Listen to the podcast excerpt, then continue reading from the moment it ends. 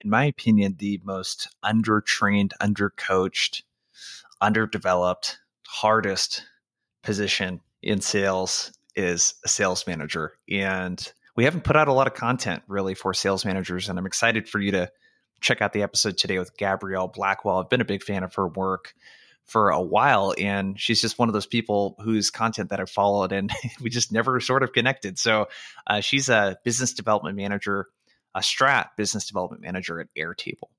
So what we dig into today is really her SDR Manager's survival guide, something she put together from just being in the trenches. And before I dig into that, thanks for checking out the podcast. My name is Jason Bay. You're listening to Outbound Squad, and this is a podcast for sales reps and sales leaders to help you turn complete strangers into paying customers. So, if you're tasked with or have a team that's tasked with making cold outreach through the phone, email, LinkedIn, or on the sales side doing discovery demos, et cetera, you're definitely in the right place. So, what we dig into with Gabrielle today, I'm super excited about is how to use data to develop an action plan so, how to kind of comb through stats and look at stuff outside of activity metrics like dials and emails sent and then meetings sent. So, how to look at all of the data to determine what to work on with a rep. We talk about building a great team culture and a community on your team. We talk about authentic leadership. We talk about how to run one on ones. We talk about how to run meetings. I mean, there's just all kinds of stuff that we dig into. This could have been a two or three hour episode. So, uh, without further ado, check out the interview. And I think you're really going to like this one. And a favor I have to uh, ask of you too is if you're listening on Spotify or Apple Podcasts, go ahead and leave the show a rating or an honest review. It helps us get this in front of more folks exactly like you. Let's get to the interview with Gabrielle.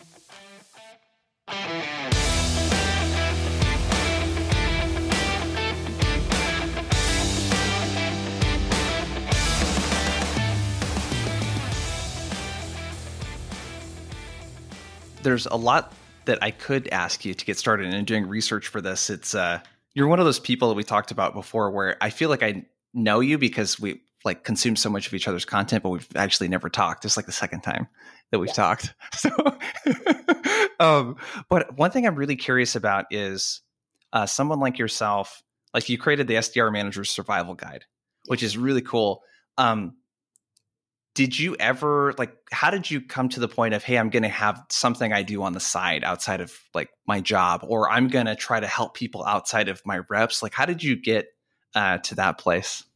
Ooh I, I will be honest this happened before the sdr manager survival guide. Um the first time it's ever happened for me is uh i'd probably say like 20 2020 some of it has just been like okay. frustration of like hey, I'm building something that I think is incredibly valuable for the organization. And for example, like an SDR to a AE enablement plan. And by the time that mm. I've built it all out, I've scoped it, I've got all the right people in, we've got everything mapped out.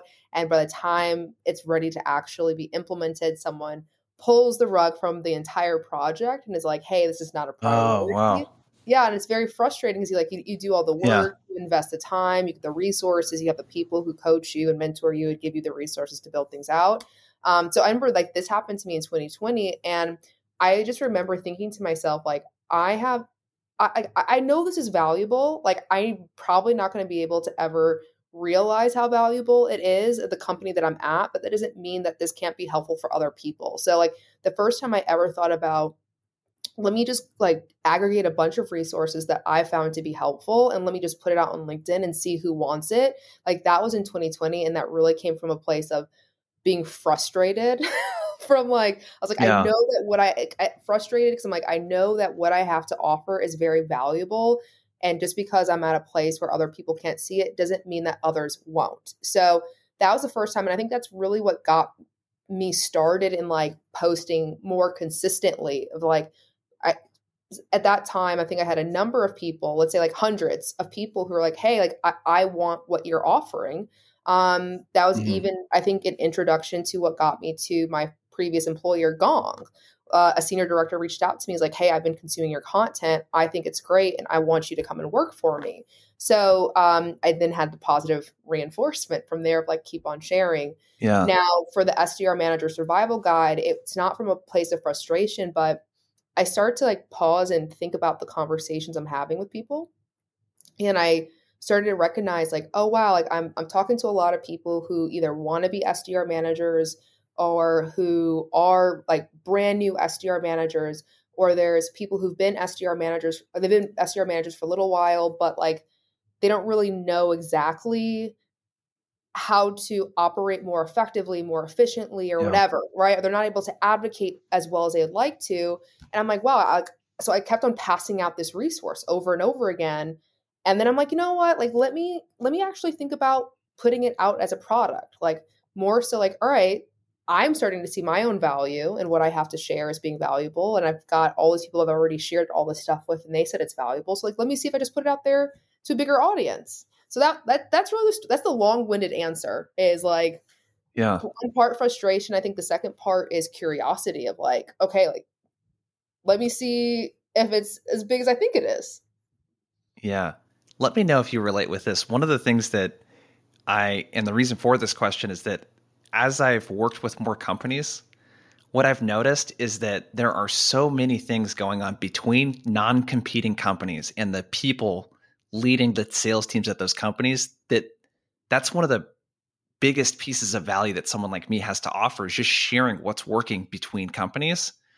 Was there a realization for you at some point too where it's like, holy shit, this like isolated thing that I was doing I didn't realize that basically every company needs this or doesn't really have this part figured out. Was there a moment like that where you're like, oh, I actually like some confidence behind it, I guess, where it's or did you maybe always you always had the confidence? I don't I don't know.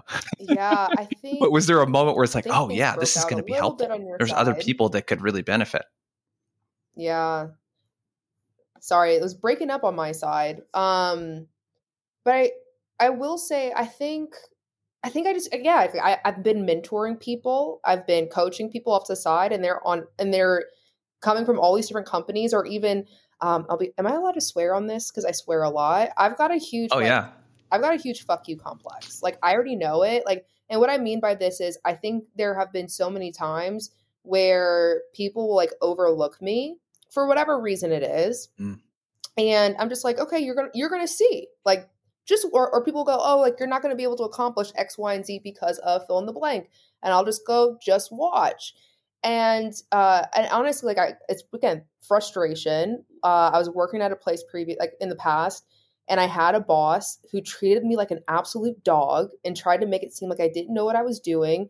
And i just remember telling him i was like you know what? Honestly like i might not know everything right away but i'm a really quick study. And then he got it to a point where he kept on like getting after me for things. And I was like, you know what? You could have been my biggest cheerleader, but now I need to make you look stupid.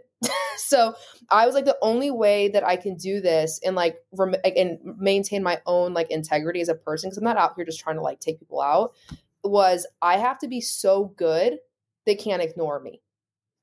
Mm-hmm. So I documented everything down and I started to teach the other like all the other managers at the company who people said, hey, like so and so is better than you. So and so is like, see how effective they are and whatever else. I was actually training and coaching them. They were coming to me. They were asking me to join the one on ones with their BDRs and their SDRs.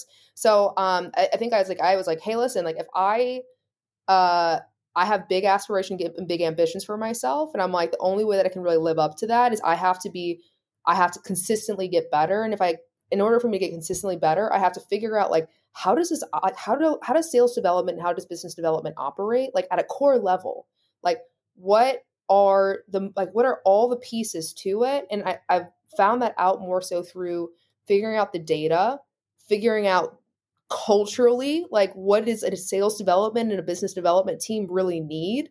And then what do you like and what does that mean for how you show up as a leader? And so i'm like if we're talking about the same cohort of people like in terms of the experiences of moving into sales um, their first time potentially being in a corporate environment as well. Like they're learning so much. Plus, we have the mechanisms of knowing, like, all right, at the end of the day, it's going to be calls, emails, social touches, prospects added into sequence, prospects brought into CRMs. Like it's all pretty much the same. I'm like, if we can, if you really understand it at the base level, I become relevant everywhere. So I was like, I just was like, listen, I'm just going to be the best, and the best is relevant everywhere. So I need to go figure out like what are the pieces that are like the same. So I, I know I went on a full on tangent, but for me, it's like it really was like last year. I gave myself this challenge of like I'm going to understand the business better than everybody. yeah, I love that. You and I have very similar motivations. you know, it's uh I forgot about this a couple years ago. I just forgot about where that came from in sports for me. Mm-hmm. You know, through high school and then you know being a rep, obviously too, where I had this thing where I was actively on a daily basis directly competing with people where there was a scoreboard.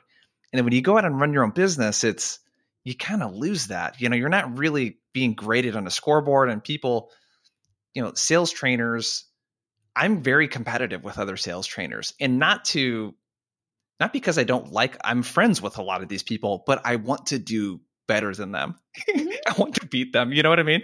Like another thing that just I think if if people can really think about what those things are that get them really fired up. I'll share one more. This company, I won't mention the name. They're a big company that is a tool for video prospecting. So there's a few of those. But I was meeting with their partnership team a couple years ago, and the guy said something along these lines. He said, "I don't think we could really do a partnership because you're not." And he inserted a couple people's names who you would recognize that are really popular in the tech space for sales trainers. And I was like, "Fuck you, dude," was what I was thinking. Yep. yep. I was like, "You're," I was like, "You're gonna want to sponsor with me later." And I'm going to say no and I'm mm-hmm. going to actually do it with your comp- your comp- uh, competition instead. Yeah. You know, that stuff I totally I totally hear you. I totally yeah. get that. I had a conversation with someone yesterday and I was uh I had been turned down for an advisor role, advisory role. And, and it was a weird thing. So they're like, hey, we bring you in. We want you to do X, Y, and Z. And I'm like, okay, great. The next thing we know, it's like, actually, we're going to go with these people. And they were like much bigger folks. And I was like, they're like, yeah, we basically have like what you could offer, we already have covered. Fast forward a year, and I'm like, wait a minute, you can't, you can't cover me. Like nobody's like me. Number one. So like you're sadly mistaken. Like I was like, sorry, yeah. sorry, person, but you're wrong. Um, but yeah. whatever, your loss, not mine. I'm awesome. So I, yeah. I, that's my mantra. It's like I'm, I'm like, I'm, I'm awesome. I don't know what else to tell y'all. Like, period.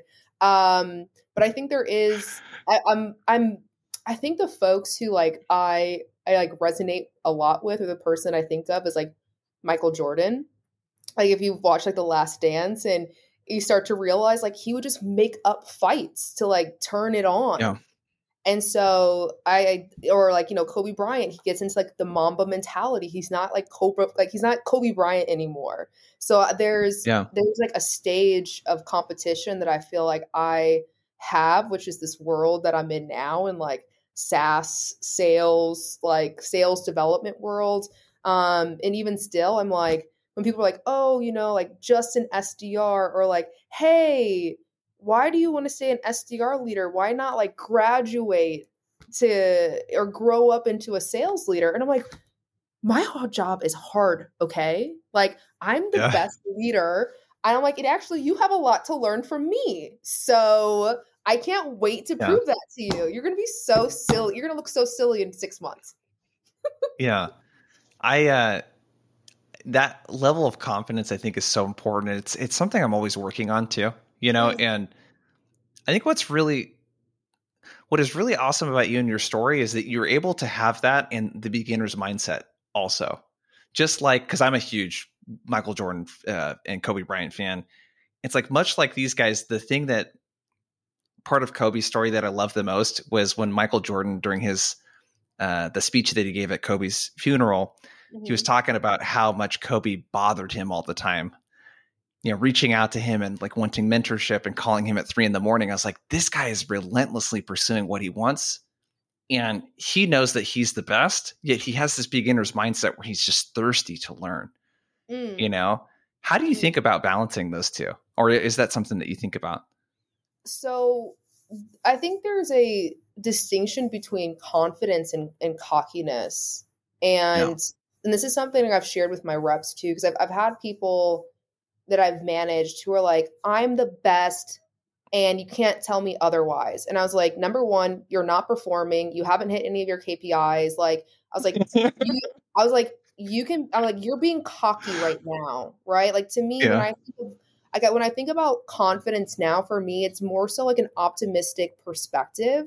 And it's also, um, I think with that, so with this optimism, all it means for me is, uh, I don't know a lot of things. Like we can have an entire, you know, that library in Beauty and the Beast, like all those yeah. books. That, that's the whole library of all the things that I don't know. But I know my strengths and I'm confident in my ability to lean on my strengths to get me to where I want to go. And so, like, I think for me, the confidence comes from like really knowing who I am, knowing what I've gone through, knowing how I've overcome, and that this job that I'm in right now is nowhere close to the hardest things I've ever experienced in my life. So, like, I just have as much fun as possible, like enjoying the ride, you know? So, like, and I think yeah. all, and part of the confidence comes from like consistently proving to myself that I'm like so much more than in the past I ever really gave myself credit for. So um, I tell this to my reps and I tell this to people that I mentor or people that I'm talking to, whoever. And when I see them holding themselves back, I, I really just tell them a story of like, all right, me in high school, me in college, for example, I was like, I didn't really give my best effort at all. And then I was, and then I'd be worried about like, oh, well, I'm really anxious. I'm really insecure. And I was like, it made a lot of sense because I wasn't actually doing the work to be confident. I had not yet put myself mm. in a mm. position to be validated. So I'm like, if I'm not putting forth the work, right, then then it makes sense why I'm not confident. I haven't given myself a chance to be confident. But I'm like, but if I'm optimistic in the sense of like, hey, even if I haven't done the work, I'm optimistic in my ability to become more confident, to become more sure of myself, to prove to myself and of course like everybody else that like i'm way better than people's and, and my own potential like initial estimation of what i can do so like that that to me is is really it. it is like reflecting on the times i'm like all right there's a lot of things that i missed out on i don't want to put myself in a position to be looking back at my life and going i never gave myself a chance to be great. Um, and the only way that i will become great is if i consistently grow and improve and own up to the areas that I'm not great in and there's so many. But again I I love the journey right more than the judgment. Yeah. Yeah. I love that. It's uh it reminds me of before I so it was like 2013 was when I left my corporate job to kind of start consulting and stuff the year before that was this year that went by where I didn't grow or develop at all in my career. I just went through the motions. I was living in Southern California and just was just, hey, same thing every week. Mm-hmm. Work just enough and then go out and drink and do happy hours with my friends and spend all of my money and and then a lot of then some. you know? You and yeah. yeah. And uh that thing for me, it sounds like a lot like with you, that just burned this like place in my brain that was like, you can never allow that to happen again. You cannot let a whole year go by where you just coast, dude. You know, mm-hmm. um, I think it's a really good lesson. You you brought up something I want to circle back to earlier, and this is part of the stuff that you get into yeah. in the survivals guide. But one of the things you talk about a lot is using data. Mm. So let's maybe just kind of start high level. How do you think about using data in your current role? Ooh, you said high level. okay. Uh, there's so many levels. Um, here, the the thought that I have, there's in my role, what I need to do is I need to coach. Um, I need to manage, um, manage both ways. I need to manage down to my reps, manage up to leadership. Um, I need to develop my reps and get them ready for promotion, hopefully, or I need to get them out of the seat that they are not a good fit for. So, like, there's a lot of decisions that I really need to make in order to fulfill any one of those. And the what I found is if I am only making decisions off of opinions, I'm probably like my hit rate of making a good decision is going to be pretty low. Right? Like mm-hmm. So, how I think about using data is to increase my effectiveness in making good decisions. Yeah. I'm really proud yeah, of myself that I answered it in that way. I didn't go on any tangents. Wow.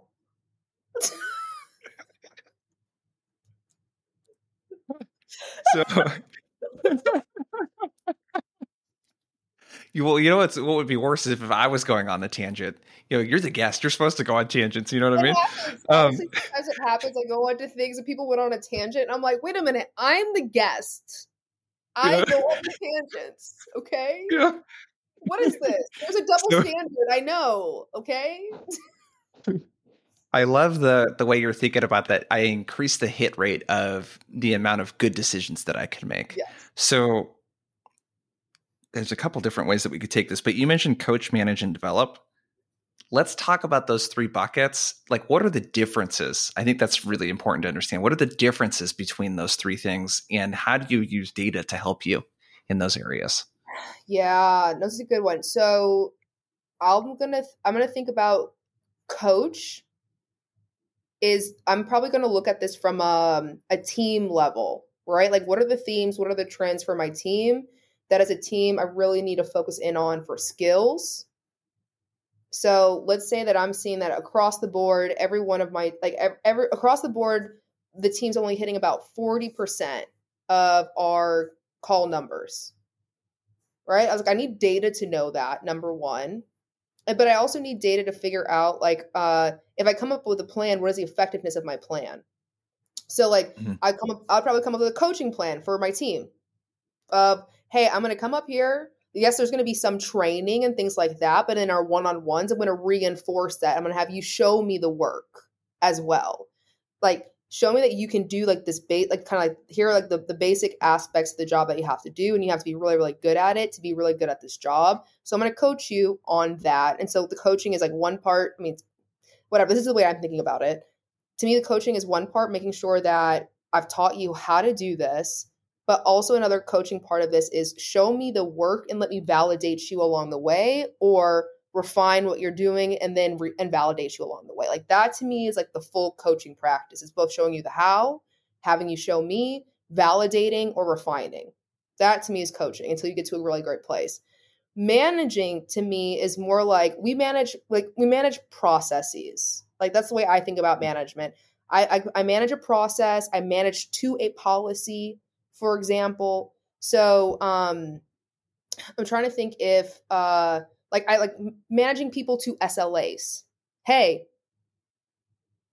to me, just going like having a dashboard, for example, like that to me is part of a management practice. It's like, hey, we need to be hitting not like 90% of the time we need to be hitting our service level agreements for MQLs. Here, pull up the dashboard. Okay, you're at 87, right? This is me going, you have to do this. So like that to me is just making sure that people know like you have to do this or managing up is like hey, we have you want my reps to hit 90% of like uh hit it 90% of the time we're hitting our SLAs. However, here are all these things that stand in the way and here's the data to prove out why we're missing.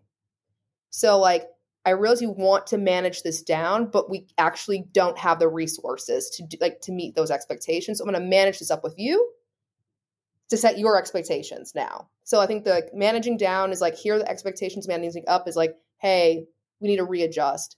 And I think the last piece in terms of like developing, I'm thinking more so about like, all right, BDRs, SDRs, there's there should be a life cycle, which is they come in and they get out. Hopefully they're being promoted. Yeah. And so there are things they're going to have to do within their first three months right things are going to need to do in their, their three to six month and like as they're moving through these cohorts certain skills they need to develop that make the most sense and as we get them ready for whatever their promotion path is it's like also making the shift of like hey you're no longer thinking just about what you thought about three months ago it's now we're like teaching you new skills that's going to help you on to that next life cycle in your career. So that's what i think about like the development kinds of thing. Got it. And that's much more, uh, that's much more individual. Like that's an individual basis versus yeah. to me like coaching and training. Granted there's individual aspects to it but i, I likely think about that probably more in a, a team based setting. Yeah. So let's let's dig into these. So with the coaching element of it, can you start with like I don't know, when do you typically um, do you like on a Monday or a Sunday prep for your meetings? Like when do you look through the data, the mm. dashboards? When are when are, when are you looking at that stuff to to prep? I don't want to do it on Sundays. I don't want to work on the weekends anymore, Jason. Me neither. so, no, um, I mean, once I don't. Know, you could be a weekend warrior. I don't. You know, we're just getting to know no, each other. you know what I mean? So I'm a, I'm a zombie. I am an absolute zombie. Listen, do you know? You know how much energy it takes to be like this during the week? I'm out on the weekend, so I'm out. Um, well, for me, like I've, I have re- like assets that I've built for myself where it takes me two minutes to plug in some values into a spreadsheet and it pretty much tells me everything I needed to know. Right? Mm-hmm. Like so for me, like I on a let's say it's a Monday morning, uh my first meeting starts at 9. Um I actually have a calendar block 30 minutes after my first meeting where I'm like I'm literally just reviewing numbers. Or I'll review it mm-hmm. right before that like but right before actually it's probably right before. Like review the numbers, go into the meeting, share those numbers with my team right? I might go back in again, refresh a little bit more, prepare for my forecasting meeting that I have with my boss and her boss. So that's really how I think about like looking at the numbers. It's going to be beginning of the day on Monday. What numbers are you looking at? So for my team, for there's like pacing numbers that I look at. So it's just looking at like, hey, where are we like, yeah, where are we pacing to hit? For our like for our quarter um like if we're pacing ahead what's contributing to that or behind what's contributing to that. So then i'm also looking at like what is our activity in terms of like hey like are we making the calls? Are we making the emails? Are we having the right number of conversations?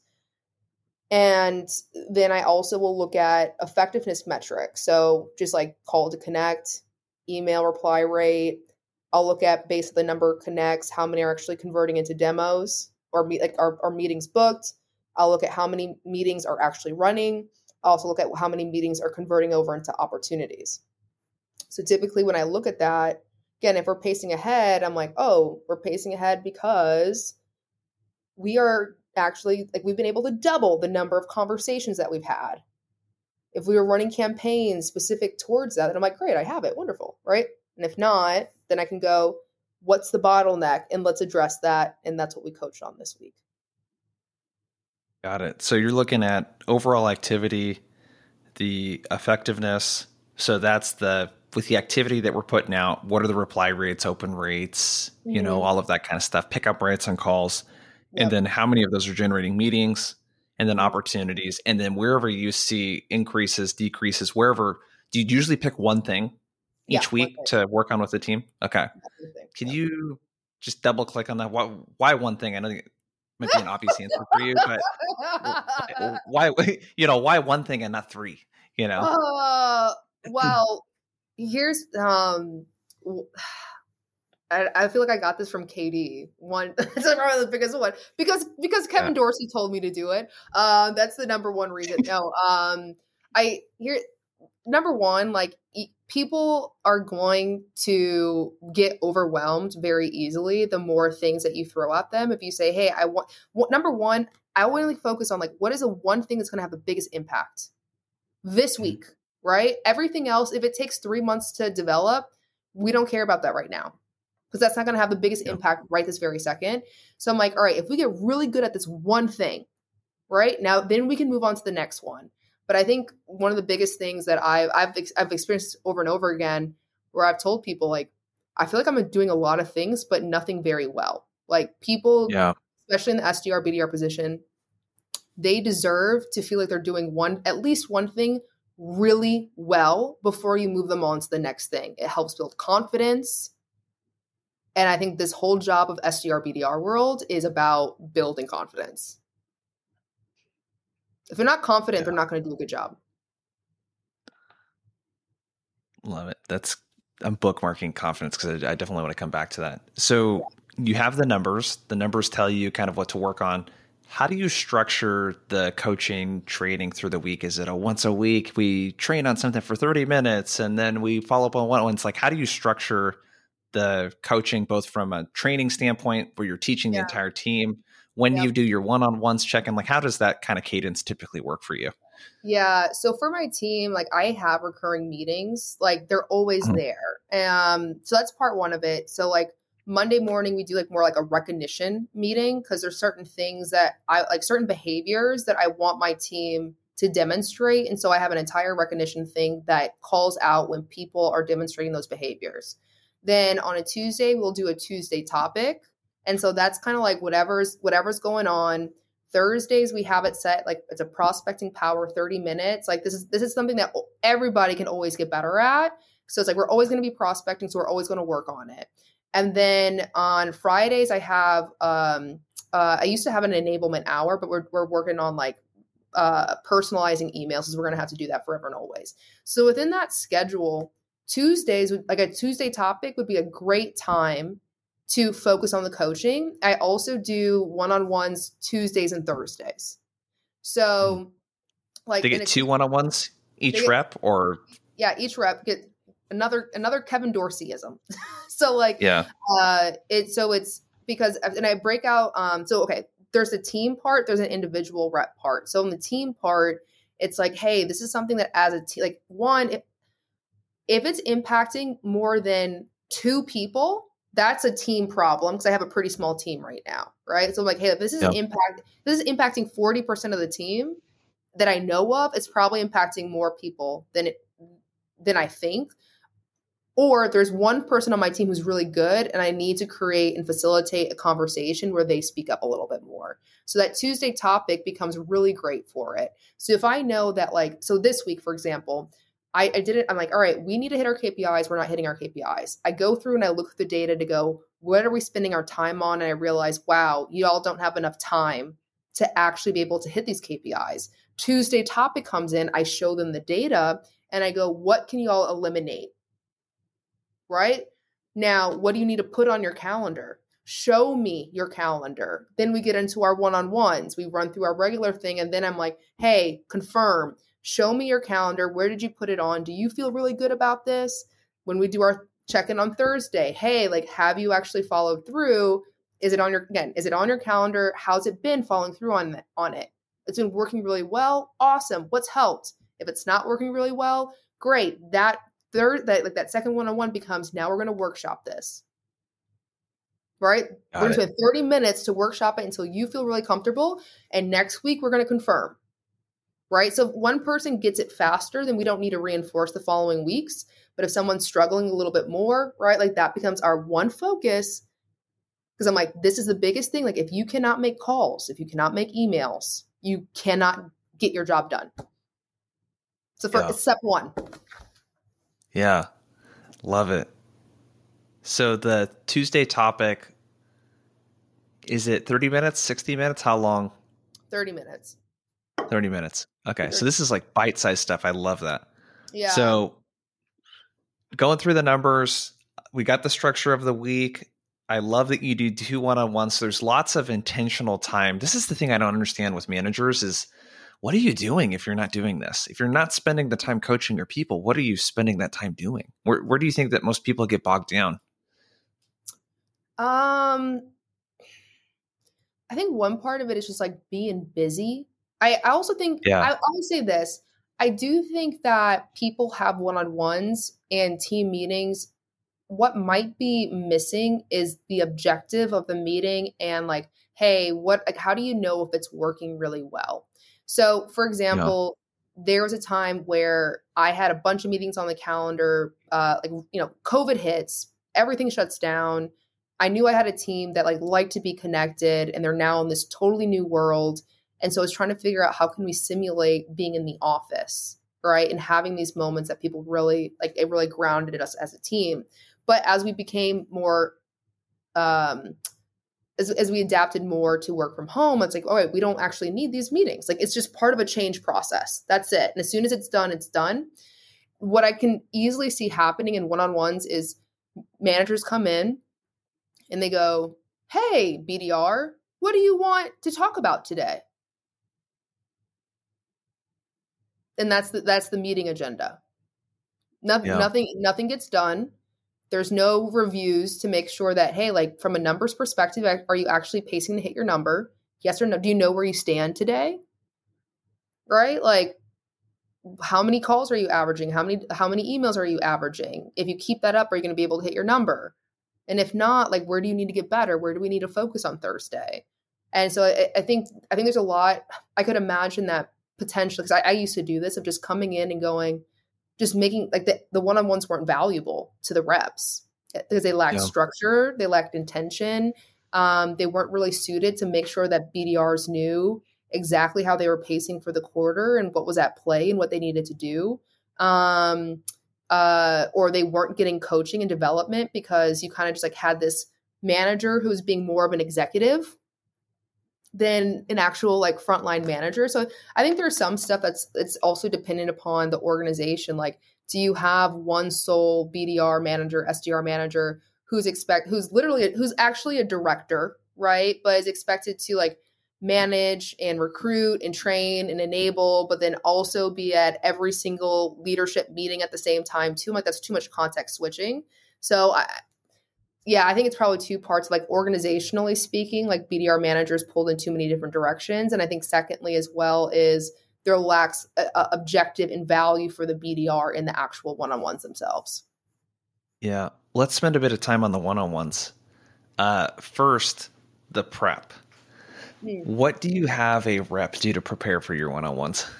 So I have like my pacing sheet. Like there's the formulas that uh the, like the formula sheet that I have for my team. I have my reps fill that out individually for themselves too. So yeah, they I'm like listen, you own your number. like I was like, yeah, like if you, like, I was.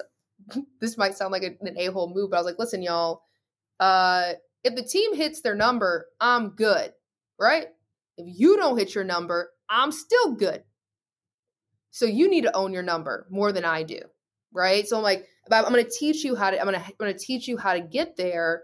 Um, but also, like I was like, I can't do more work than you for you to hit your number. So I think just from an agreements level, having them own their number, own pulling the data, inputting the data, right? Because I'm like, for me, I know if I'm putting in data and it says that I did not do my job last week, I'm like, shit. Yeah. Right? I don't I'm like, yeah. hey, that's less work that I have to do as a manager. so yeah. um I think so that that's so I, I have them put in their numbers, right? The same numbers, the inputs, conversion rates as well. Uh, just kind of like, hey, what are the themes and trends in terms of activity and conversion? Got it. So they come into that one-on-one, and then how how long is a one-on-one typically, and what's the kind of loose structure of a yeah. one-on-one look like? So the first, so there's two one-on-ones in a week. Each one is 30 minutes. The first one is focused on uh, what I'll call like um, a numbers review, as well as uh, goal setting, and this and like we're coming up essentially with an action plan for the week, right? So that's the beginning of the week. So hey, like so, a, a BDR would come in and say, um, you know, I'm pacing at uh, I'm pacing at 75% of my number, right? Like with uh, with this many ops created, this many meetings booked, these many futures on the calendar to occur this commission cycle. Here's where I'm pacing. In order for me to pace to 100% of my number, I need to be booking this many meetings this week. And then I have them actually walk me through, point me through what is your strategy for getting those seven, right? Like, what are the accounts? What is, uh, what, like, what line of business? Point to me specifically who and why, like, why should they get a meeting? So, um, there it's it's like one it's like a nice inspection check to make sure like hey do you do you have a plan number one? Do you know what you need to do on a weekly basis?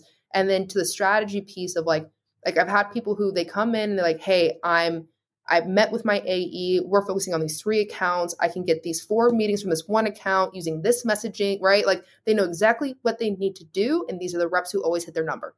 Easy right? Then you've got reps who come in and they go well, I'm just going to send out this campaign. I'm like, to who?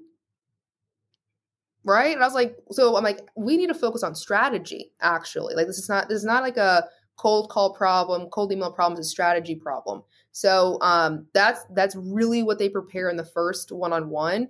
And also what we're doing is like figuring out um, like, hey, like here's here are the meetings that I need to book this week. It's looking at, okay, what's one thing if, if there's a roadblock that's blocking their performance, what's the one thing we need to do to remove that roadblock? Right.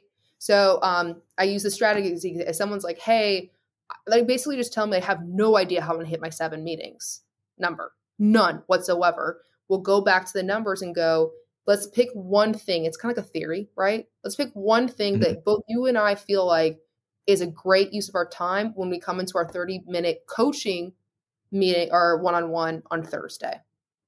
And so it's like, hey, here's that one thing.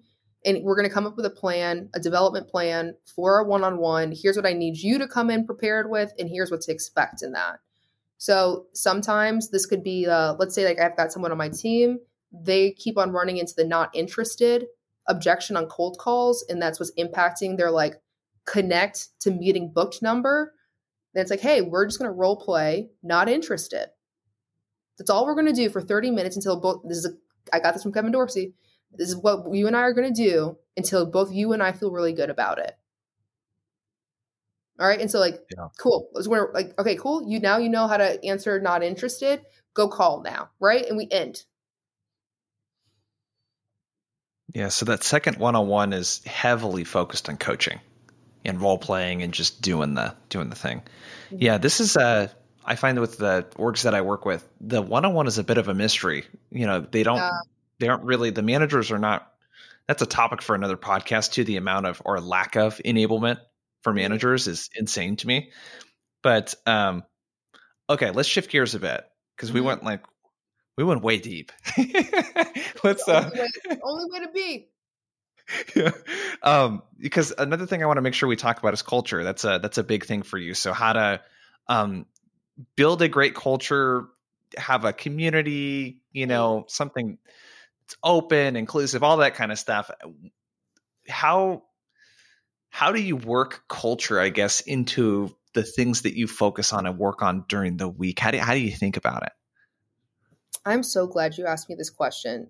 So we're you know just calling back to people who questioned me, and I'm like, you're gonna find out. Someone's like, I, I remember telling him, I was like, listen, the way that my team hits its number is we need to focus on culture. He looked like at me like I was crazy, and I was like, I don't understand what you're saying. I'm like, you're going to find out, right?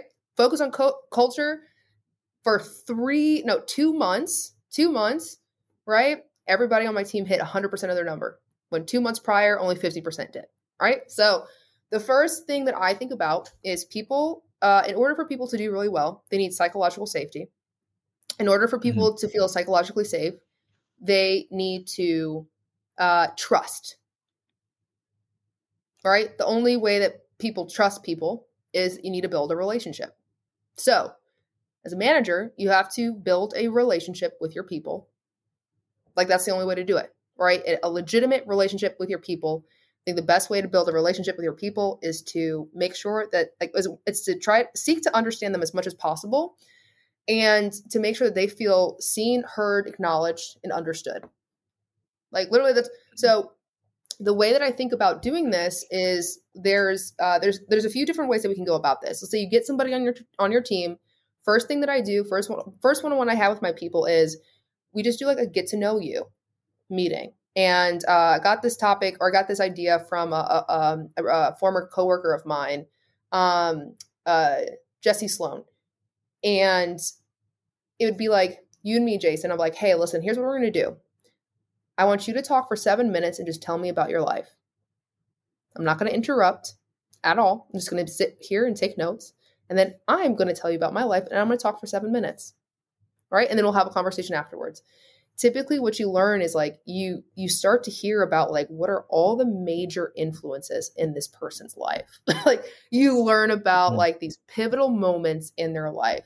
There's an like and really what you're looking for is like what themes and what trends potentially exist and what in terms of what they value and what motivates them and what drives them. And then I'll ask them questions afterwards. It also gives them an opportunity to get to know me, right? So like number one, first one-on-one, do that. Then there's a, the second conversation that I have with them to build this relationship is I make agreements with them. And so a lot of this, like, I, I don't know if y'all could tell, but Kevin Dorsey is probably like the single most influential person in terms of like how I show up as a manager and a leader. So, yeah, um, yeah. So I remember because I had reached out to him and I was kind of like, hey, like, how do I balance like caring for my people, but also holding them to a high standard? And he's like, they're interchangeable. Like, people want to be held to a high standard. That's actually how you demonstrate care. So, things that I struggled with was kind of like getting consent for that.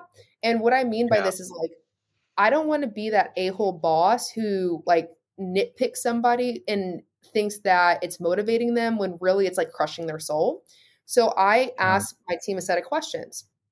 Hey, like, who would you rather work for? Someone who has high expectations, low expectations of you. That's a KD thing, right? And so majority of time people say high expectations. Go why, right? And what does it look like to have high expectations of you? What does it look like to have high expectations of you if um or I'll ask them like the next thing that I'll ask them actually is like what are what kind of performer do you want to be? Not everybody wants to perform at 150%, right? Some people want to get to 100 and be done. And I go, that's fine. Great, thank you. Right. So, I'm like, what kind of performer do you want to be? And they'll tell me what range they want to hit in. Then the next part of it, I'll go, all right, cool. What does it look like? Like, how do you want me to show up for you when you are pacing ahead of your goal? How do you want me to show up for you when you are pacing at your goal? How do you want me to show up for you when you are behind? right? They literally give me a playbook of how they want me to show up. So, like, this to me is probably like one of the two super easy conversations that you can have to let somebody know I care about you enough to figure out how I can show up best for you as a person. And I realize that me showing up my best for you, Jason, is going to look way different than how, like, my best, the best way I can show up for Jamal over here. Right. So I think, like, this makes them feel heard, understood, acknowledged seen all that other stuff. So like that's what i'll do on the like on the individual level right? And then i stick with it. Like hey you told me this is the kind of person that you want to be. Here's how you showed me to like here's how you told me to show up and i'm gonna be consistent. Be consistent. Now that's how i'll do it like on an individual level. And then on a team level i think about like what kind of team do i want to have and what kind of values do i want this this team to espouse right? So for me uh, I, I, I just tell people, I'm like, hey, listen, we get better together and we're better together. Collective genius above all. So I set expectations for my team in terms of like, here's how I want y'all to show up, right? Do your best, ask questions, give feedback, right? Share what's working, and I will facilitate those conversations for you to do. But like and but along the way, we will all learn and get better together. And I think that to me is how I build a high performing team. It's got a great, healthy culture. If people are not aligned to that values, and again, I make the values really clear and expectations really clear for what it looks like, and I'm like, you can't be part of the team. Yeah. I love this. I love that you ask.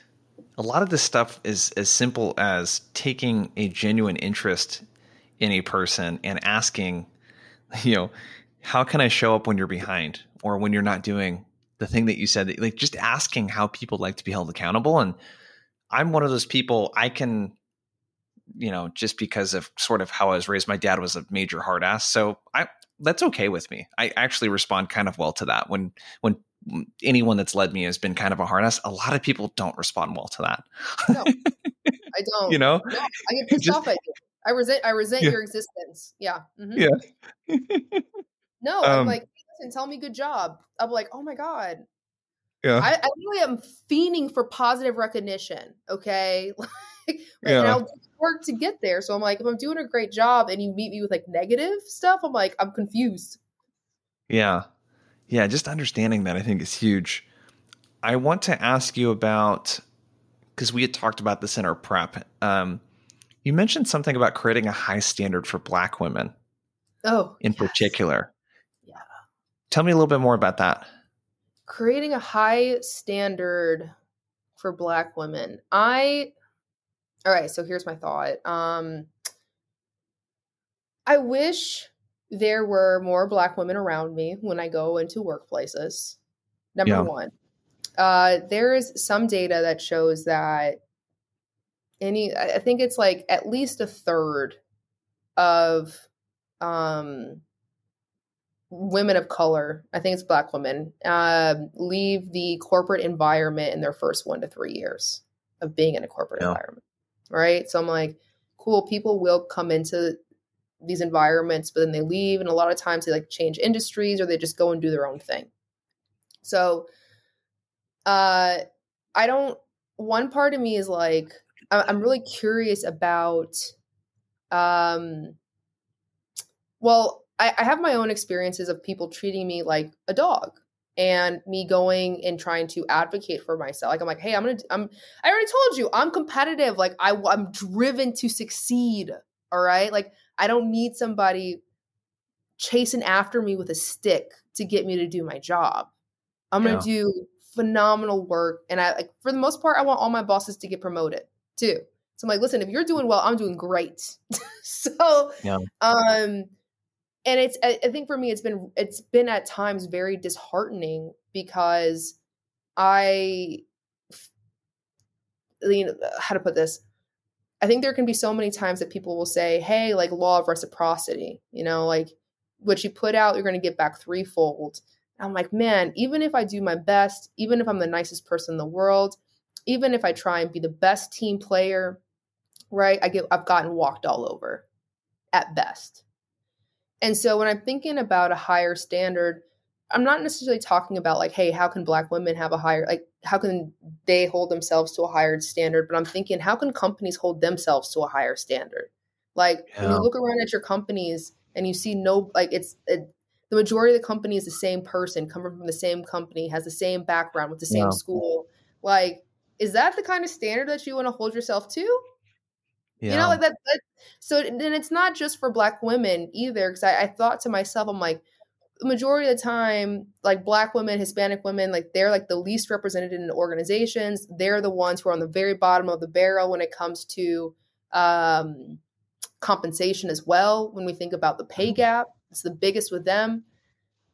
And um, and I'm just like, I'll, I'll hear, I'll, I'll hear. Uh, so I'm just like, hey, listen, if we can make it better for people at the very bottom, everybody wins.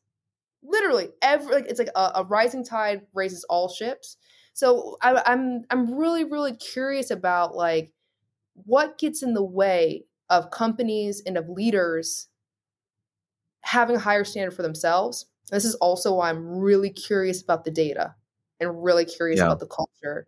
So I think those two in, in coaching and training, so like I think if we do those two things really, really well, number one, managers and leaders get way better and they become more relevant. So what I was talking about, I was like, I want to be relevant to anywhere I go.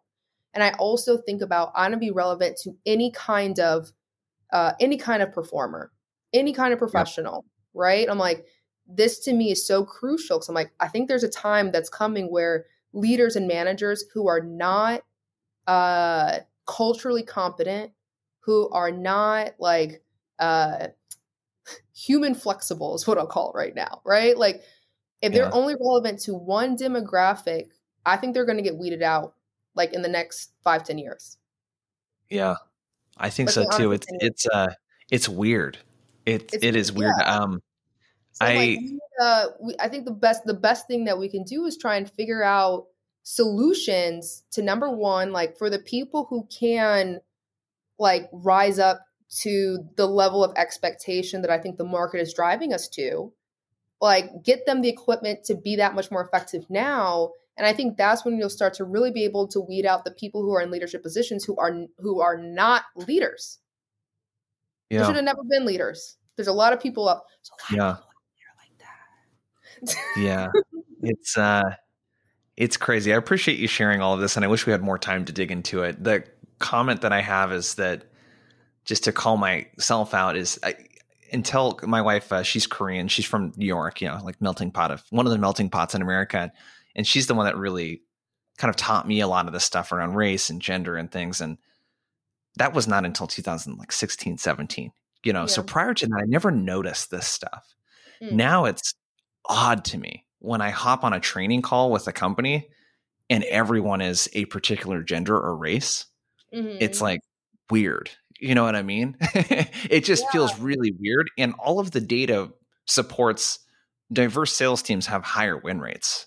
Diverse in gender, diverse in race, diverse in socioeconomic background. And I agree yeah. with you. I, I think we're making a lot of progress with this, but I also think like until the next wave of leadership really gets into those senior senior positions because I still see a major lack of diversity even in SaaS at the VP level. Huge. Like the VP level is like, you know, one type of person. one type of person. you know what I mean?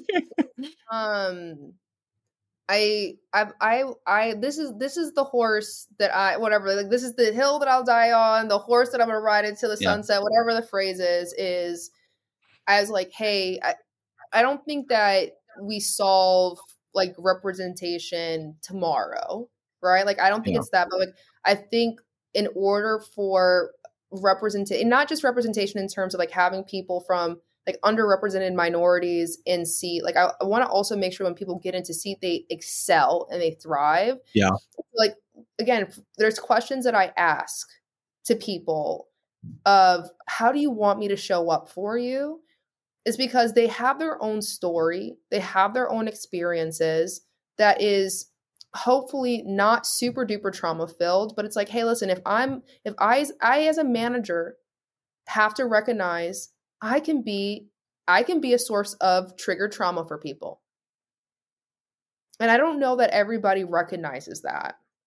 Yeah. Like these are literally like people's like I'm getting emotional like this is people's livelihoods. Like this is their ability. I'm like really emotional. I'm like this. Like I had a conversation with someone and they were talking about wanting to build generational wealth for their yeah, it's so cool, right? And taking fam- yeah. and taking care of family that is in the Philippines, right? I'm like there's so much to the people who are wanting to be in SaaS sales, and it's not just like oh I want to be the person with the flashy car. It's I want to be able to provide my family a life that I never had. And yep. so I'm like, I think with that, like we really are like shepherds for people. And in order for us to actually lead people effectively and not lead them into danger, and I think that happens so often, so mm often, is like we have to hold ourselves as managers, as leaders, as VPs to a much higher standard. And like I think if we do that, we're going to have the best people.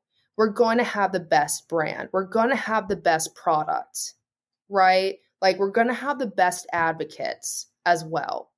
And we're going to have the best customers too. And so um but I think we also have to like ask the questions like what's holding us back? And too often I've just seen it of like hey, it doesn't really seem like you care about this person and ever and, and even if you tell me that you do, your behavior say something different. Yeah. And how you give feedback and how much time you spend coaching people and hey like are you being specific in that feedback or not? Or are you like like women most of the time like they're missing out on feedback because people are worried about their emotions. So they miss out on opportunities to develop and with that promotions too. So i'm like yeah. only way that we get better is if like we become more skilled in helping people get better. Doesn't matter who those people are. Yeah I didn't mean to cry today, but like I, I, know, I, I mean this. I, I literally I, I yeah. care about people so much. yeah, no, it's it's obvious, and I appreciate you sharing. I have a couple rapid fire questions for you. I know we're up on time. Do you have like two more minutes? I got yeah, I got all the time for you. Okay. um, this has been awesome. Uh, so a couple rapid fire questions and we'll kind of wrap up. My first one is a, just a fun question. We don't have to choose between these channels, but it's always kind of fun to ask. If you had yep. to choose between phone, email, and social for outbound, what do you pick and why?